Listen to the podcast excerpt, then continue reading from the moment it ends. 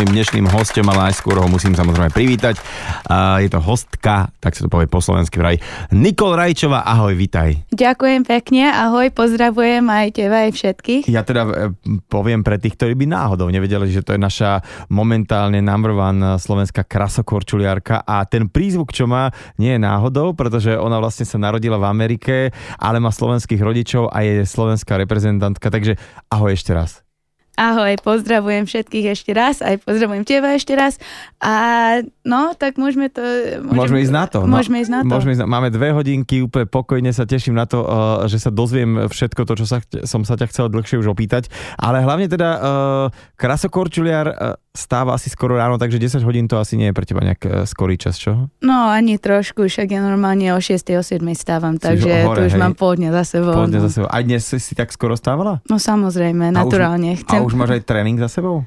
A dneska som mala oddych, mala som voľno, ale naturálne, keď som sa chcela tak vyspať, no tak do 7 som spala a tak to bolo. Ja, že ty to vlastne už máš tak ten biorytmus, že aj keby si čo robila, tak proste nevieš dlhšie spať, hej? Že... Presne. Ty si sa už vlastne nevedela dočkať, kým prídeš do fanka takto na 10. Presne tak. Presne tak, presne tak. No, uh, ja postupne prejdem teda aj samozrejme na to tvoje krasu korčulovanie, ale povedz mi ten celý ten uh, pôvod tvoj, lebo ty, ty máš uh, rodičov obidvoch Slovákov, ktorí ešte pred revolúciou odišli do Ameriky a ty si sa vlastne už narodila tam, hej? Áno, ja a... som sa narodila tam, tam som vyrastla, ale som vyrastla ako normálna Slovenka bežná, naši kamaráti a boli Slováci a Češi Čiže celý boli ste v takej komunite, kde sa viac menej stále hovorilo slovensky. Presne, doma som rozprávala tak slova na anglicky, ale preto viem rozprávať aj po slovensky, lebo celý život som v tom vyrastla. Aha, aha. A pozerala si aj vlastne slovenské rozprávky, alebo už americké? Tak, že či... tak americké, lebo sme nemali slovenskú telku. Hej, ale a dobrá, a potom neskôr, že poznáš také, že Popoluška, alebo... No samozrejme, ale áno, myslím, áno. tá česká, vieš, tá tri orišky. Áno, áno. Perimbabu poznáš? Áno. Áno, áno, dobre, dobre. Takže, takže no, tým pádom si u mňa prešla, že naozaj si Slovenka. Výborne. iba, iba, iba s prízvukom.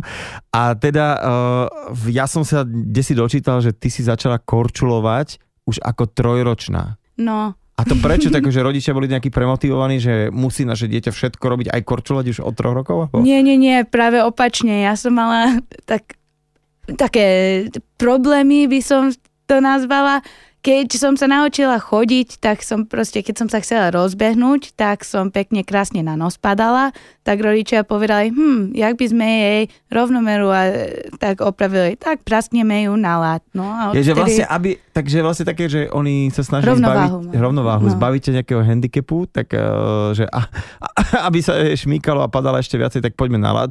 A potom je tá obyčajná zem príde strašne ľahká, hej? Asi tak rozmýšľali, ale ja stále sa mimo ľadu podkyňam. Fakt, takže, že, no, te, tebe je bezpečnejšie chodiť po lade, hej? Áno. No to je, to je Na sa... malých uh, oných pásikov, blades, blades presne.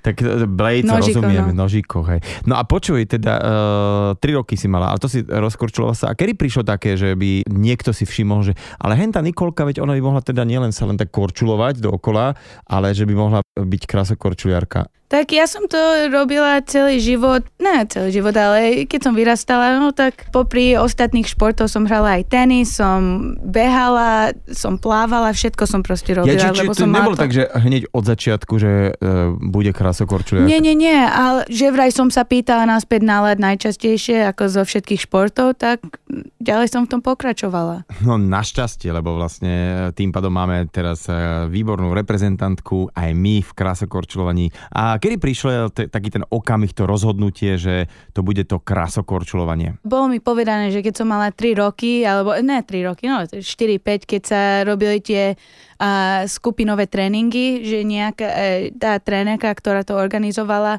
ma chcela prešupnúť do starších, do starších, lebo mi to nejak išlo.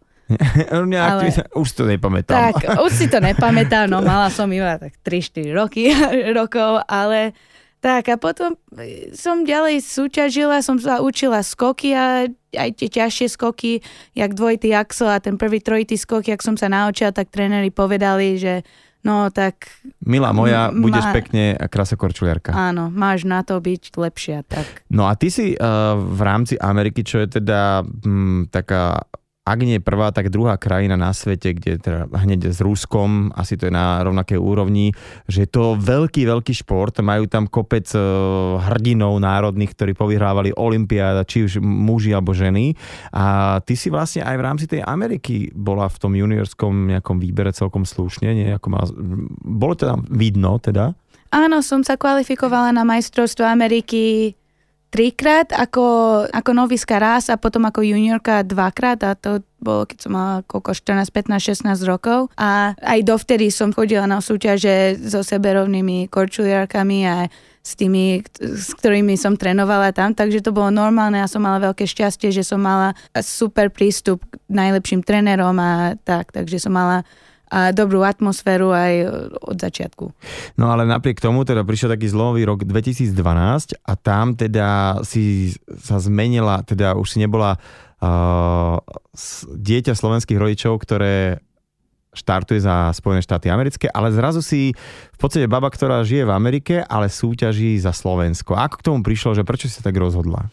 Mali sme taký nápad, rodičia s tým prišli, že no Niko, namiesto toho, že by si išla tretíkrát na majstrovstvo Ameriky, tak skúsime ísť na Slovensko. Už si slovenský občian, tak prečo nie? Ty, ty Neskús... si si zmenila občianstvo aj? Mala som dvojité. Dvojité, hej. Aha, okay. Takže tak sme to skúsili, skúsili a sme si mysleli, no tak keď mám jazdiť, tak e, sme nemali žiadne ako ciele, nič. Sme proste povedali, no, ak mám trénovať a chodiť na súťaže takto po Amerike, alebo ak mám chodiť a reprezentovať krajinu v iných krajinách, tak aspoň to bude dobrá skúsenosť a môžem ďalej korčulovať rovnako. Je, no tak. a teraz k tomu prišlo, takže vlastne ty si sem prišla a vyhrala si rovno majstrovstva. Nie, nie, nie. Nie? Nie.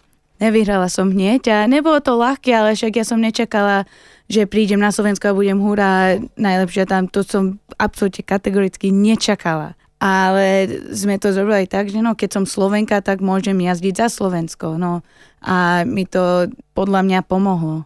Tak podľa mňa to je taký win-win aj pre Slovensko, aj pre teba. A ty si vyrastala v USA, potom si prišla na Slovensko, aby si korčuľovala a reprezentovala našu krajinu. No a ako sa na teba pozerali tí slovenskí krasokorčuliari, keď si sem prišla, ako ťa prijali s otvorenou náročou, že hurá, s úsmevom na tvári, alebo bolo také, že čo tu tá teraz chce?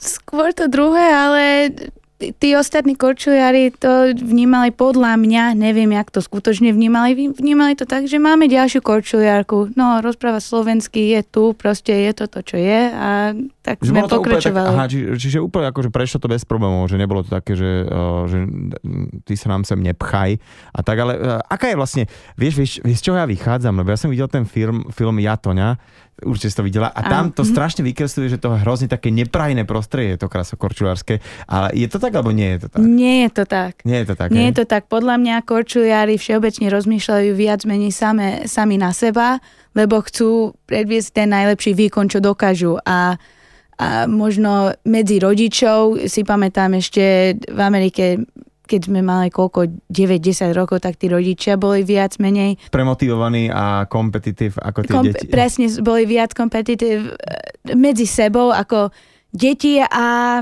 No presne, tak to aj bolo. A tie deti boli všetci... A premotívovaní rodičia to býva Ale najlepšie na to, športoch. deti, keď strávia tak veľa času s ostatnými korčuliarmi na tých tréningov a na pretekov a tak, tak sa skamarátia, však to, sú, to, to je jedna krasokorčiarská rodina, však ja mám najlepšie uh, kamarátky v tom športe, takže není to tak negatívne, jak a, to ukazujú v tom na to, filme, no, v tom filme. Ale však všetci hovoria, že no, korčiaky musia byť také no, hey, nepríjemné. Že, že nepríjemné. Inak... Eh, Presne naopak. Teda úplne, že odveci otázka, ale to ja som, neuveríš mi, ale ja som, keď som asi 4, 5, 6 rokov, asi 2,5 roka krásokorčuloval v, v Tlmačoch, lebo vtedy sme museli všetci postavili nám štadión, ale potom po dvoch rokoch prišla taká česká pani trenérka a vždycky ukázala na nejaký, že tenhle už ne, tahle ne. A proste mňa to jednoho dňa prišlo, že tenhle už ne a proste skončil som. A to bolo veľmi ako také drsné pre malé dieťa. Ale to len chcem povedať, že uh, aj vtedy to bolo a myslel som si, že to nejak vyvinie. Ešte stále sú tie korčule, sa to zväzuje tými šnúrkami. Áno. To je tak, ne, to, to bolo najhoršia časť tréningu, že zaviazať Vážne? si korčule. Tebe to príde v pohode? Tak už to je naturálne pre Naturálne, mňa. Však ja si ale že- že vieš, tenisky neviažem, ja si ich nechám tak. No, ako ale te, že tá, tá technológia, že prečo e, kurník nevymysleli, že si to obuješ a máš to a vieš, to si tam viažeš ťažko, to išlo vždycky. Lebo potrebujeme ten support Ja a proste, viem, no. aby ten kotník sa držal. Vymysleli pár rokov dozadu nejaké, že sa zozadu nejak šrobovali dokopy a to nepreskočilo. Hej, ne- nebolo to Nie, lepšie. nie. Takže stále ostalo to klasické šnurovanie, hej, tak to je, to je, to je halus, lebo naozaj e, to mi trošku musím povedať, že liezlo vždy na nervy pri tom korčulovaní, ale vlastne to je aj pri lyžovaní tie klipsne. Ty si vo svojom mladom veku už aj dokončila univerzitu a pomerne ťažkú. Aká ty si bola teda školáčka, respektíve, že aké to je škola versus tréning? Áno. Je to síce niečo iné, ale ja odjak živa som sa prosila chodiť do školy tréneri, keď aj a zo začiatku počas gymnázium hovorili, no teraz musíš byť a homeschooled, aby si sa venovala športu, tak som povedala kategoricky nie, nechcem. Čiže vlastne uh, tréneri to tak uh, chcú, aby že budeš mať individuálny plán, z domu sa učiť, sem tam na nejakú skúšku. A ty si chcela... Áno, ja som chcela chodiť do školy, aj rodičia mi vždy hovorili zase zo začiatku, že ak prídeš so zlou známkou, tak nejdeš na lát, lebo Aha. o, otec vždy hovoril, že nedaj Bože, raz spadneš a niečo sa stane, e, e, nie, proste niečo zle sa stane, zlomí sa niečo, tak môžem že pekne, môcť pokračovať v korčule. môžem pekne, pekne krásne celý šport zbaliť a čo potom, keď nemám školu za sebou. Uh-huh. A ty máš veľmi ťažkú školu a ty si študovala biznis na jednej vážnej univerzite a poč- prosím ťa, že normálne som si to zapísal, lebo to bolo, že Global Finance, Business Economics, ty si študovala, že matematiku v biznise, he? Ako toto, ako toto, ide, toto ide ako dokopy s tým nádherným športom a že tam proste predvádaš tie ladné tvary, skáčeš, piruety. Ja nemám šajnu skutočne, jak, jak sa to nejak spojilo v mojom mozgu, ale rozmýšľam v číslach. Matematika mi ide naturálne, tak ja korčulovanie mi išlo naturálne, tak nejak, tak, nejak tak som to chcela uh, skoordinovať. Som videla... Dá, no, prepáč, že ti skáčem do reči, ale dá sa ti, že si na tom mlade a máš teda veľa učenia a nechodí ti po hlave lať, akože či to ten to, tvoj fokus, to, to sústredenie nejako nerozbíjalo celé. ja som to milovala ináč. Lebo keď som mala napríklad zlý tréning, tak som si potom povedala, no nevadí, aspoň ideš do školy, môžeš fajne na to zabudnúť a aj keď to, táto súťaž nevidie, lebo si tak hrozne korčová, nevadí, lebo máš školu za sebou, takéto veci mi chodili po myšlienky. Ale potom naopak, keď som mala ťažké skúšky v škole a som sa musela venovať viac študovaním a tak, tak som si potom aj vtedy povedala, alebo ak mi skúška nevyšla tak na najlepšiu známku, tak som si potom aj povedala, no nevadí, lebo aspoň máš to korčulovanie za sebou, môžeš ísť naspäť na lát, zabudnúť na tú A je školu. možné aj to, že e, taký ten time management si musela mať taký striktný, že potom už keď si čo aj, mala veľa školy a išla si korčovať, tak e, nemala si čas na nejaké kolečka len tak okolo, musela si... Presne tak, normálne dievčatá korčulujú oveľa viac ako ja som korčovala, ale keď som si povedala, no mám teraz 45 minút sa dať pekne krásne dokopy, lebo za už 44 minút a 30 sekúnd musím sa dať naspäť do auta, lebo budem potom meškať školu, ak ne, tak som lepšie korčovala, lebo som tak nad tým rozmýšľala tak, že som mala iba 45 minút na to všetko dať dokopy.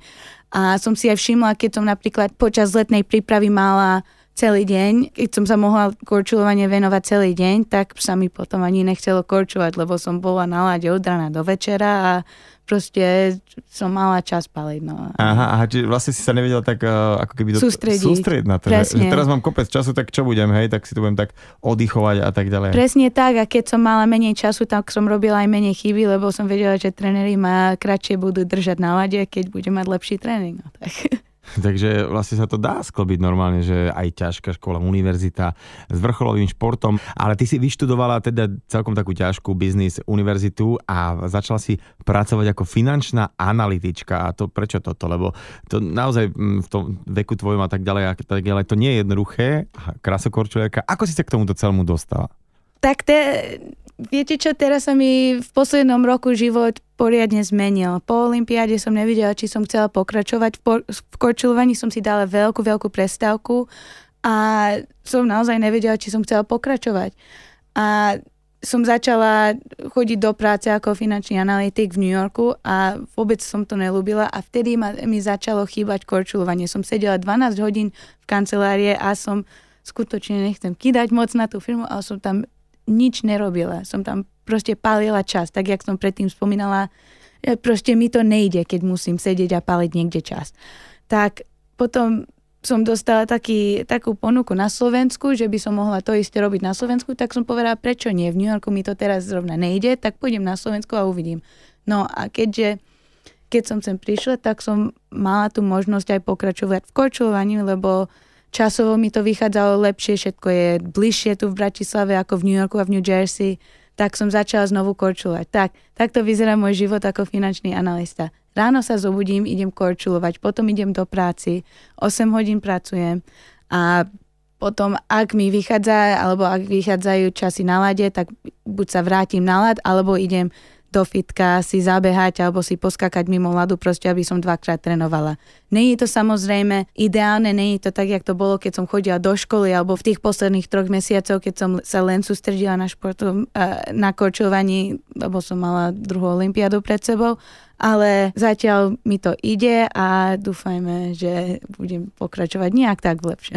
No a teda, e, keď si povedal ten tréning a že teda fitko, idem si sa skákať a tak ďalej a tak ďalej, lebo ten jump, ten skok je strašne dôležitý u krasu korčuliera, tak vlastne ako vyzerá taký, uh, asi nie jeden tréning, ale taký nejaká taká tréningová dávka, že čo všetko musí korčuliar trénovať, lebo tam je veľakrát aj takého, jakého, čo tanca, baletu, musíš dobre počuť hudbu, rytmus mať úplne, lebo tam sa nepozeráš len na to, že niekto tam skáče ako opica, ale proste musí byť pekné celé. Tak e, ako vyzerá taká dávka takého tréningu, dajme tomu za týždeň, že čo všetko musíš dať?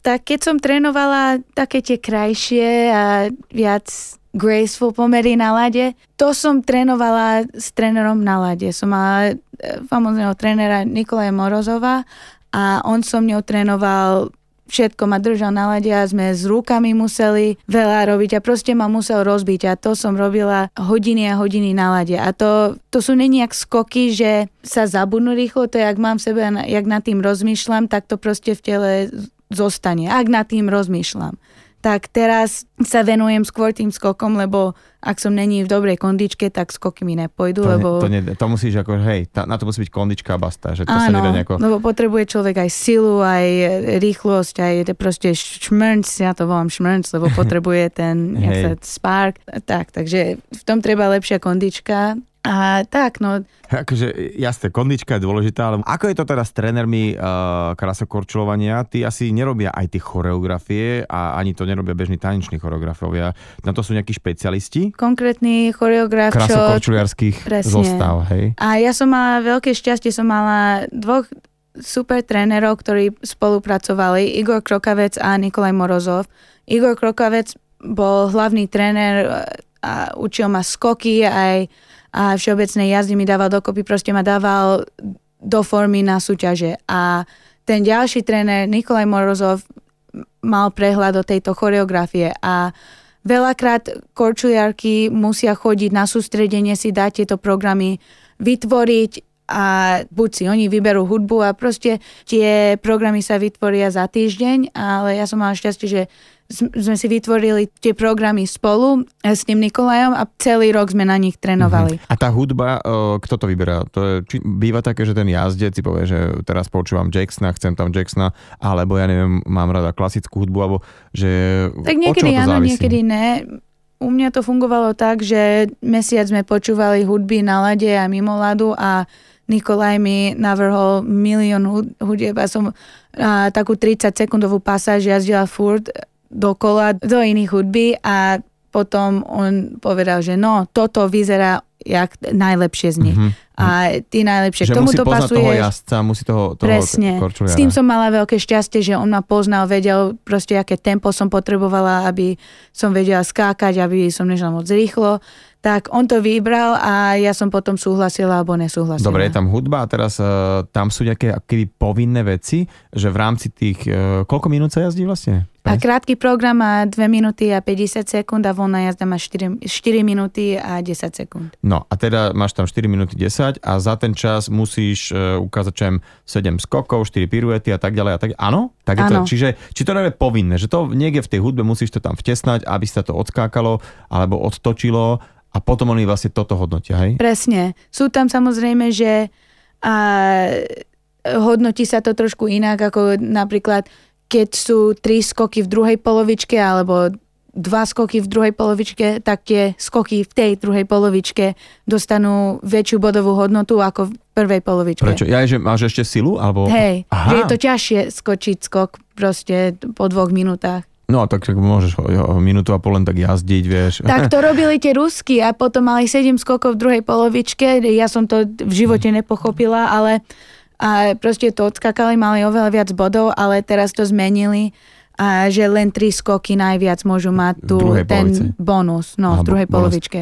Inak to sa mi páči, že takéto nové informácie o tomto športe získavam z prvej ruky od môjho dnešného hostia, krasokorčuliarskej reprezentantky Nikol Rajčove. Pre mňa je to jeden nádherný šport, ktorý rád pozerám v televízii, ale to je taká halus, že v podstate je to niečo nádherné, také, že tam tancujete, skáčete, je to na hudbu, ale tí rozhodcovia e, v podstate nič nerobia, len hľadajú chyby, nie? Nemýlim sa?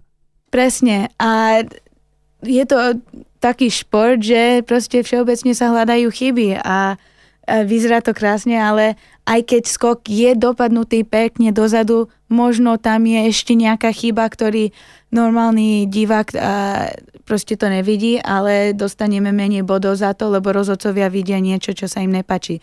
Igor takisto, aj keď som urobila pekné skoky podľa mňa, povedal, nie, ľavú ruku si mala takto mimochod to robiť ešte raz, musí to byť lepšie. Ale s takým pohľadom som sa potom mohla aj zlepšiť. Lebo keby Čiže vlastne povedal, to že no, kritizovanie fajn. ty musíš zobrať ako, že to je bežná vec. Áno, áno, absolútne. Hej? A vlastne, a jasné, keby si to urobila perfektne hneď na prvýkrát, tak nie je čo zlepšiť. Presne preto mi to dáva potom robiť veľakrát, trikrát po sebe, lebo prvýkrát, no, môžem aj hoci čo skočiť na prvýkrát, ale skočiť to trikrát po sebe je niečo iné. A ťažko sa to bude asi e, do rádia vysvetľovať, ale predsa len sú, teda ja viem, že je Axel, hej, ty ješ, ješ dozadu, o, otočíš sa, akože vyskočíš Axel sa skáče spredu. spredu. No, No. víš, tak som to povedal. A Riedberger? Riedberger zozadu. Zozo, tak to som myslel. Ale, ale nevadí. Tak tu je rozdiel. Axel sa skáče a z ľavej nohy e, dopredu a Riedberger z pravej nohy dozadu. OK. No. Podľa toho asi, či, či To pravá som bola vága. No, Tak je to opačne. je to no. opačne, ale potom, uh, dobre, tak a sú teda dvojity, trojity, to je, že koľkokrát sa otočíš, hej? V lufte, hej. V lufte. A u žien je to asi trikrát maximum? Tak teraz tie mladé rusky skáču štvoraky. Fakt? Áno. A to jak, lebo viem, že muži to skáču niekedy, Keby niektorí. som vedela, jak to, e, ako to skáču, tak, Tak ja to to robí- skáčem. Ale, Neviem, pijú nejaký gumičus, alebo takto. A je, No. je, tak sú, majú 14 rokov, majú koľko, 12 kg možno najviac, neprešli pubertu, tak majú nielenže oveľa viac energie, ale majú maličké tela, tak skáču jak Fifi Pierka. Hej, hej. No tam to nie je vekovo oddelené, že odkedy sa ráta, že proste si, že môžeš ísť na Olympiádu aj 16 ročne, aj 15? Hej, 16 ročná môže Fakt? ísť na Olympiádu. No a, a v tých športových pároch, alebo teda tých tanečných pároch, tak väčšinou tá uh, tanečnica naozaj je strašne maličká, lebo ten chlap ju tam vyhadzuje v lufte, vrtí s ňou hoci ako zametá. Áno, je to Ale- smiešne v tých dvoj, športových dvojicách, že muži majú, sú veľkí chlapi, majú Giant, si sú povedať. obrovskí a potom tie dievčatá sú Strašne malinké. menšie ako, neviem, sú polovičné, polovičné ako. Hej, že po, úplne, že polovica oproti svojim partnerom. Poďme teraz na tie uh, tvoje športové úspechy. Uh, poďme na tú Olympiádu, pretože pre vás krasu korčuliarov to je absolútny olím, že jasné sú majstrovstvá Európy, sveta, rôzne tie uh, poháre, turnaje a tak ďalej a tak ďalej. Ty si uh, vlastne v Soči ako 18-ročná výborne zajazdila svoju prvú jazdu, ale potom to v tej druhej e, nevyšlo. Skončila si vlastne 24. Hodnotíš to dobre alebo zle? Hej, som bola veľmi rada, že som sa kvalifikovala vôbec z tej prvej jazdy a sme strávili možno 75% času na tej prvej jazde, aby som sa kvalifikovala. A takto, že som sa kvalifikovala, bol úspech. Mega úspech, hej. Presne, tak som nebola pripravená moc na tú voľnú jazdu, tak tam mi nevyšla a proste ten stres zo všetkého ma Mala aj v tej voľnej 18 jazde rokov, chytilo. hej, no. nie, nie si z Rúska, vieš, tam, kde 15 chodia na súťaže. Ale počuj, že, ale tá druhá olimpiáda, 14. miesto a to je naozaj to je to, že e, ľudia možno vnímajú len tie medaile, ale toto je šport, kde, kde Slovensko a vôbec akože, ale aj v Amerike to taká konkurencia, že 14. miesto je že úplne nádhera a dúfam teda, že prídeš na tretiu olympiádu a zase to posunieš o 10 miest, dobre? Alebo aj ďakujem 11 pekne. by bolo Ak fajn. pôjdem, no presne, ak pôjdem na tú tretiu olympiádu, tak dúfam, že to o ďalších 10. A keď mám 11. to posunúť o 10, tak nech to o 11 O 11, šupnem. o 11 a ma- mať aj nejakú medailičku, že No, bolo, uvidíme, bolo, bolo by to uvidíme.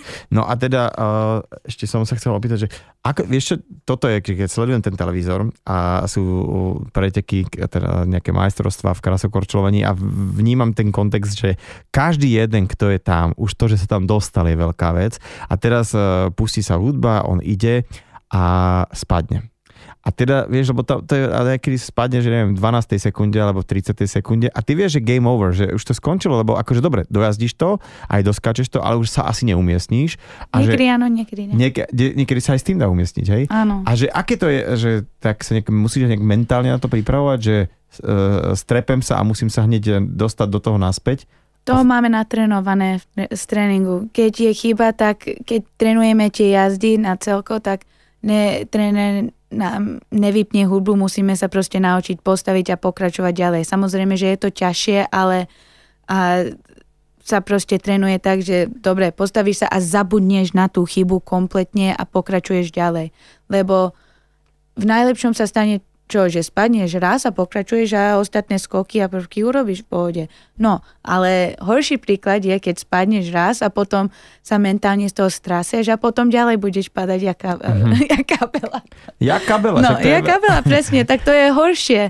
A hlavne, keď sa napríklad v krátkom programu spadne, tak je to väčší prúser, ako keď sa raz spadne vo voľnej, lebo s krátkým sa na veľkých šampionátov aj kvalifikuje, aj sú tam proste pol bodu robí obrovský rozdiel. Takže treba sa len naučiť na tréningu, že jak sa spadne, postaviť sa a pokračovať a čím najviac bodov získať s ostatnými vecami. Vidíš, to je ďalšia taká informácia, čo som nevedel, že teda v krasokorčľovaní sa neučíte iba skákať, ale aj padať, respektíve vstávať z tých pádov. A to je podľa mňa aj dobre tak do života, lebo takto aj v tom živote chodí pády a potom musíme sa vedieť postaviť. E, Krasokorčľovanie je určite jeden z tých športov, asi všetky športy sú o tom, ale toto je možno tak ešte viacej, kde to všetko, čo máš natrénované, e, závisí aj od tako, tejto, toho naladenia sa, takého fokusu, ale zase nie je veľmi by- byť premotivovaný pred tým, ako ideš e, na ten lat. Tak ako, ako to vyzerá? Aký je tvoj deň v pre- pretekov? Ako sa tak nastavuješ? Máš nejaké rituály pred tým?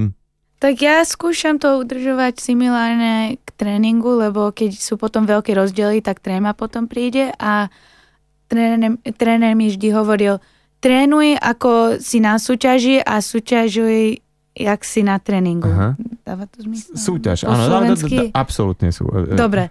No tak proste musí to byť rovnaké, lebo keď sú veľké rozdiely, tak zase sú tam veľké chyby a keď prídem na súťaž, tak ráno zvykneme mať tréning, potom máme oddych, ľúbim sa prechádzať, aby mi svaly nestvrdli a potom keď prídem druhýkrát na ten štadión, tak sa rozcvičím mimo ľadu, normálne mi to trvá 30 až 40 minút sa poriadne rozcvičiť. Fakt? Hej, lebo potom máme iba 6 minútovú rozjazdku a musí telo byť kompletne zapnuté. A čo, čo ako vyzerá tá rozcvička? Čo ty potrebuješ zohriať najviac? Asi samozrejme nohy, ale aj chrbát, ale že, že čo, čo Všetko, najprv sa rozbehám, možno 50 minút, tak ľahko sa rozbehám, potom a mám také kroky, lajny robím, že skáčem od strany na stranu a aby proste srdce sa zohrialo, aby krv sa začala a roztačať okolo tela. A potom, aby, a, aby svaly neboli tvrdé, tak sa potom treba aj natiahnuť. Tak ale proste si aj tie skoky, aj tie pocity prebehnem mimo ľadu, si, sa aj rozoskačem na švihadle, aj, aj bez švihadlu si rob, urobím tie skoky, čo robím na lade mimo ľadu. A potom musím sa obuť, to mi trvá tak 10 minút, prezlečiem sa a idem na ľad. A máš také obdobia, ja neviem, býva to aj v športoch, aj v hoci, čo mi to, to je samozrejme šport, ale aj v iných športoch, že, a, že proste ti nejde Áno, bože, to je najhorší pocit. Že proste no, môže robiť, čo chce, že, a nevieš to skočiť, alebo nevieš to e, nejak ukončiť dobre a, a, a naopak, že proste máš niekedy pocit, že len tak vybehneš a že čokoľvek urobíš, tak to tak ide samo. No, to sú tie najlepšie tréningy a treba si v tých najlepších tréningov potom spomenúť, že no, tento tréning je taký ľahký, všetko mi ide, lebo som prekopla tie najhoršie tréningy, kedy mi nič nešlo, aj keď som čokoľvek urobila, tak proste som to musela prekopať nejak. A je to samozrejme taký šport, lebo sme všetci ľudia, nie sme mašiny a ani roboti, takže treba len rozmýšľať v pozitívnom a stále si udržiavať tie pozitívne myšlienky, že aj keď to je ťažké, tak samozrejme, že čas beží a sa to určite nejak prekopne a keď sa to prekopne a keď sa človek v tom najťažšom nevzdá, tak potom tie dobré tréningy aj prídu. Čiže netreba sa vzdávať. A otázka je, že aký vek, teda ty máš 23, budeš mať teraz, uh, aký vek je najlepší pre karásokorčuliarky? Pretože som si všimol, že rusky, také tie niektoré aj fakt, že veľmi dobre majú iba 15-16 rokov, že uh, aký teda je taký ten dobrý vek? Tak mne sa začalo dariť najlepš- najlepšie v tomto poslednom roku, keď som mala 22 rokov, lebo a som, keď je dievča mladá, mladé, tak jak tie mladé rusky, no tak ešte neprešli pubertu, tak koľko majú 14-15 rokov, no tak potom dievča prí, príde do puberty a musí zažiť aj fyzické, aj mentálne, aj psychologické zmeny a to trvá neviem koľko rokov, e, medzi 16 a 20 rokov možno a musí to dievča proste prejsť, tak podľa mňa Že veľakrát aj z nejakých veľmi talentovaných eh, mien, ktoré... Vypadnú vždy vypadnú, všetci, hej? alebo klesnú mm-hmm. forme. Však teraz Medvedeva, Evgenia Medvedeva síce zmenila prostriedky, ale takisto je vidieť, že telo jej už rastie do, do, proste rastie už do ženského tela a je to vidieť, že to je ťažšie pre ňu a musí to proste dievča alebo staršie dievča, žena prejsť a ak to tá žena prejde, tak je to lepšie podľa no mňa. No, dobre, tak... Ideálny vek je možno pri 20 Ale tak aj po 20 Podľa mňa uh, je pravda presne to, čo si povedala, že tak sa tie ženy vyvíjajú, menia a teraz ako ženy, ako žena teraz ty máš ešte veľa, veľa takých tých úspešných rokov pred sebou. Ty si žila od narodenia v New Yorku a ako ti teda ten New York prirastol k srdcu, ale respektíve, že ktoré také miesta tam máš najradšej? Ja som milovala Central Park, lebo tam bolo aj ticho, aj proste som tam mohla odísť z mesta, aj keď som stále bola v meste. A som tam chodila sa prechádzať s so obsom, som tam trénovala mimo ľadu, som tam behala, všetko, milovala som Central Park. A čo takisto na New Yorku milujem je samozrejme, že to je jedlo. A čo je na tom jedlo, jedle super, že je tam. A z každej kultúry, z každej krajiny nájdeš niečo výborné. A no, vieš čo, na tej prvej odpovedi ma tak zabavilo to, že vlastne je, je to mesto, kde žije 15 alebo koľko miliónov ľudí a ty povieš, že najlepšie na tom je park. kde môžem vypadnúť, hey, že kde, kde môžem mať klub. Kde nie sú ľudia a kde nie sú tie domy a auta a tak ďalej a tak ďalej. Áno. No, a čo sa týka toho jedla, uh, si tak, že ako ešte v, v tej americkom nastavení, že máš rád tie uh, americké jedla, alebo máš rád keďže si rodičov mala slovo akože slovenské jedla. Však milujem aj slovenské jedla, samozrejme. Tak čo viac, akože hamburger alebo halušky? Hm? Záleží, na čo mám chuť. Či mám chuť na proteín, alebo či mám chuť na karbohydraty. OK, dobre, dobre. Odpovedala si ako športovec. Dobre. A, čiže dobre, tak ale, že e, nejaké tie šúlance s makom. Bože, ja a mak Miluješ, hej? Milujem mak. Je, že čo teraz mi povieš, že si alergická na mak? Alebo nie, nie, nie. nie akože... Ja, jak vidím mak, tak oči sa mi otvoria. Problém je, že n- n- n- nemá to nejakú drogu v sebe, alebo nejak sa to proste... Ja, no, ako ktorý, ako ktorom štádiu. No, to presne. Je, to je jasné, ale myslím Zle taký sa ten... to hovorí, že milujem mak. No. Čiže ten čierny mak, klasický, čo je, tak ale to je v pohode. Ja som si teraz ako, o, dal buchty na pare, nie dnes, ale pred dvomi dňami a oh, presypal som ich úplne, že mak makom, vieš, proste, že to, to úplne zbožujem, keď tam je, že strašne veľa maku, strašne veľa masla. Je už sliny. Za chvíľku máme obed, ale ešte teda uh, povedz mi, že uh, aké máš obľúbené miesta na Slovensku, alebo keď uh, si tu mala nejakých kamarátov z Ameriky, že kam by si zaviedla nejakých tvojich najlepších kamošov z Ameriky, keby si ich tu mala všetkých a ich prevedeš s tým Slovenskom, že čo, čo máš rada na Slovensku? Tak by som ich prv, je to klasická odpoveď podľa mňa, ale cudzincov by som samozrejme, že zobrala do starého mesta, ale hneď zo starého mesta by som ich zobrala hore na Slavín, lebo tam je krásny výhľad a je tam zase tak, jak v Central Parku, je tam ticho a kľud. Kľud. A, e, a mimo Bratislavu máš tak trošku zjazdené Slovensko. Tvoji rodičia, keď bývali na Slovensku, odkiaľ boli? Boli z Bratislavy. Z Bratislavy, aha. Hej. Čiže ty si nemala si už asi jasné, že detstvo nejaké Tatry, Šťavnicu alebo nejaké Ešte svoje... som nebola v Tatrách. Ešte si nebola v Tatrách? Nie, bola som v Košiciach. Ale aj jasná, Orava, Kisúce, Spíš, Gemer, joj, tých uh, miest je veľa, kam ťa treba ešte uh, zaviesť, aby si to videla, to Slovensko, ktoré reprezentuješ. Uh, ty si teda, a viackrát sme to spomenuli, že tá olympiáda je proste najviac, lebo nie je to len o tom, že prídeš niekam a si tam medzi tými svojimi športovcami, ale je tam viacero športov, viacero tých reprezentantov tej krajiny, ktorú ty zastupuješ. A keď si bola teda na tých olympiádach, tak si mala aj čas na nejaké iné športy? Bola si sa e, pozrieť a pozbudzovať aj tých našich ostatných reprezentantov? Áno, samozrejme, ale problém bol teraz v Pyeongchangu, že ženy jazdili posledné. Takže mali sme vždy tak blbo tréningy, že som nemohla a chodiť a pozerať ostatné športy, tak bohužiaľ som chcela ísť na, na hokejovú zápas a proste nám to ani nevyšlo, lebo som mala furt tréning cesto a nemohla som si dať ani vono, lebo no, musela som sa sústrediť na vlastný výkon.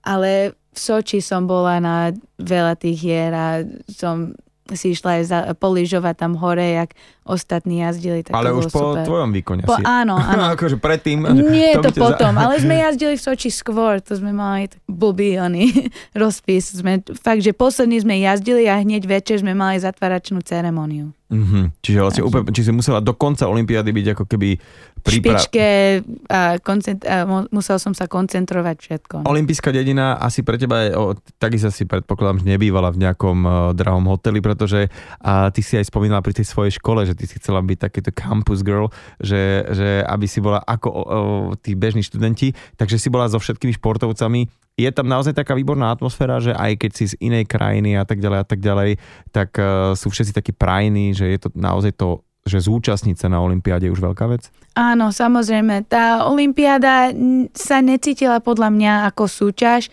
To bola skôr ako, chcem povedať oslava, ale nebolo to len o, o party a tak. To bola oslava toho, že všetci sme dosiahli to najviac, čo sme mohli v tom športe a proste sme to všetci prežívali spolu a tá, z toho tá atmosféra v olympijskej dedine vznikla. Všetci sa zobudili, boli radi, že tam boli vôbec a všetci boli kamarátsky a bolo to úžasné zažiť takú atmosféru medzi najlepšími športovcami na svete. Teraz znova ma e, zabíjali, kde je najbližšia zimná olimpiáda? A v Pekingu. V Pekingu, čiže Áno. opäť v Ázii, trošku tak ďalej od, od našich takých, vieš, že keď to bolo v Turíne, tak to bolo tak, že na skok a bolo tam určite kopec tých slovenských vlajok a predsa len takto v Ázii asi toľko fanúšikov slovenských e, nebýva bežne, ale teda dúfam, že Pekingu bude a ja teda strašne ti držím palce, že Ďakujem. jednak aj v práci e, tej finančnej analytičky, ale tak ja dúfam, že to si ešte odložíš na nejaké e, neskoršie tvoje veky, kariéru v tomto budovať a že ešte nás potešíš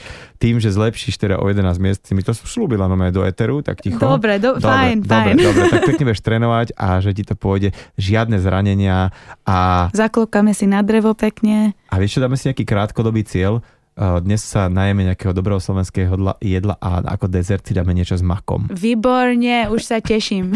Dobre, ďakujem ešte raz veľmi pekne. Mojim hostom dnes v nedelnej talk show bola Nikol Rajčová. Ďakujem a ja pozdravujem všetkých